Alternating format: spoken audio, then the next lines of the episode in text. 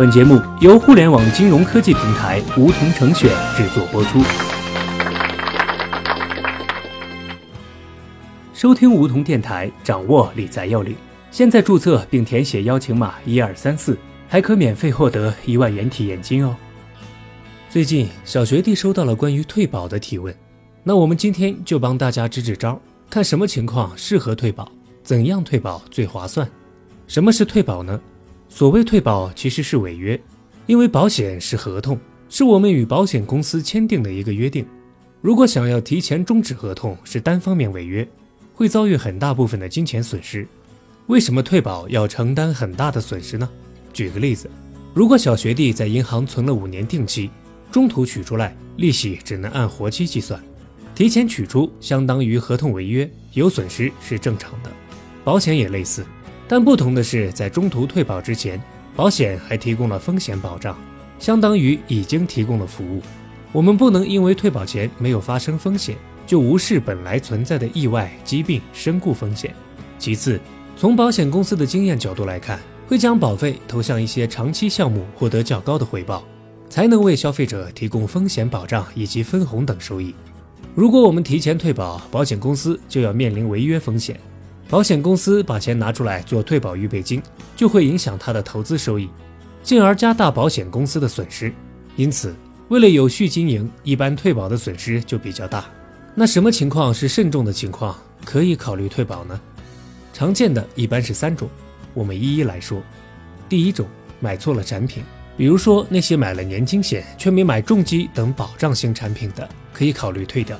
这类情况小学弟看到的比较多。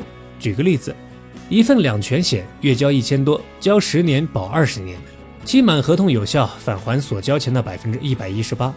保险期内给一份保额几十万的意外险。我们分析一下，同等保额的意外险每年保费不到两百块，相比之下性价比太低。另外，十多万锁定二十年，百分之一百一十八的返还也就不到十三万，拿去存余额宝都比这划算。这样算下来特别不合算，可以考虑退保。第二种情况，保费占预算太高，这种情况也有。一般年保费支出是总收入年度结余的百分之十到百分之二十。所谓结余，就是扣除了房租、购物、社交、房贷、车贷等等之后剩下多出来的钱。有些刚毕业的人买保险，一个月才四五千块工资，买了个年交一万多的保险，肯定不合适，该退的就还是要退。第三种，重复投保，这种情况常见于费用报销型的医疗险。这种类型不管看病花了多少钱，最多只报销实际数，只有报销的费用超过保额了，才能分两部分分别理赔。津贴型医疗险不算，它是只要符合条款中的住院，不管花了多少，每家保险公司都给付。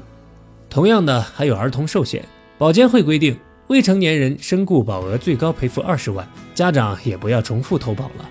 财产险也禁止重复投保，出险时保险公司只按照比例赔付。以上是小学弟总结出来的常见情况，大家根据自己的保单梳理一下。没有退不掉的保险，不建议退，无非是因为不划算或者风险太高。那么如果直接退保能拿回多少钱呢？小学弟要介绍一个概念，就是保单的现金价值。简单来说，就是保单现在值多少钱，时间越长，保单价值越高。投保人退保的时候就按照现金价值来给钱。大家可以翻一翻自己的保单合同，找到现金价值的那张表格，对照着看看它现在值多少钱，也就是能退你多少钱。如果不是非退不可的保险，不建议直接退保。对于可退可不退的保险，可以用技巧让损失变得最小。可退可不退一般就是手头紧，保单续费比较吃力，或者是保费太高，但是退掉又不甘心，或者是有更好的新品上市，看着心动，但旧的也不至于太差。总之就是希望能保留保单，但又想把成本降低。这种情况怎么处理呢？第一种办法，减额交清，适合不想退保又不想继续交费的人。他的意思是把现价充当以后的保费，保单依然有效，就是减少保额。就像小学弟贷款买了套一百平的房子，几年后交不起房贷了，房地产商说行吧，那给你换成套三十平的，房贷就算清了，不用再交，就是这个意思。保额少了，保障还在。第二种办法，自动垫交，保单终止即复效。这种适合资金一时周转不开的人，自动垫交是说，当保单现金价值大于应缴纳的当期保费和利息时，保险公司自动垫交续期保费，让保单继续有效。不过，这需要投保人事先约定好这个功能。自动垫交是要算利息的，它相当于向保险公司贷款缴纳保费。还有宽限期，就是推迟缴纳续期保费，期间保单不受影响，也就是出险了保险公司也是赔的。一般宽限期是六十天。超过六十天还有两年的宽限期，但这期间保单是失效状态，出险不能理赔。第三种，降低需求，减保或者转换保单都能降低交费的负担。所谓减保，一是减少保障时间，二是减少保额，都可以少交费，保障责任还在。如果你不想继续交高保费，又不希望降低保障力度，可以考虑保单转换，调整保险计划，也就是将以前购买的比较贵的储蓄型保险转换成同一家公司的消费型保险。相比退保再投保，保单转换的优势在于保险公司无权要求可保证明，不能进行二次核保，也就是说不能因为健康原因拒保，而且必须按照保护初次投保时的核保等级来进行费率计算。不过它要保单生效两年之后才能开始转换，且原保单缴费期满两年开始不再享有此权益。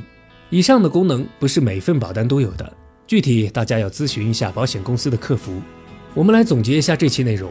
总体来看，退保确实很复杂，我们能做的就是一开始尽量选好买对保险，实在买得太坑了就直面损失，尽早退保。最忌讳的是求全责备，看到新的好的就想把旧的退掉。保险产品总在不断进化升级，盲目退保是不合适的。退保时，我们只能按照保单的现金价值拿回钱。如果是可退可不退的情况，我们可以利用减额交清、自动垫交、保单终止与复效、降低需求、减保或者转换保单来让损失最小化。好了，本期节目就到这里。那么今天的梧桐电台，大家是否有所收获？加入梧桐，交流投资理财的那些事儿，和我们一起边学边赚。各大应用市场搜索梧桐成选，均可下载 A P P。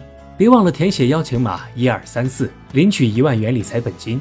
梧桐成选，诚诚恳恳做金融。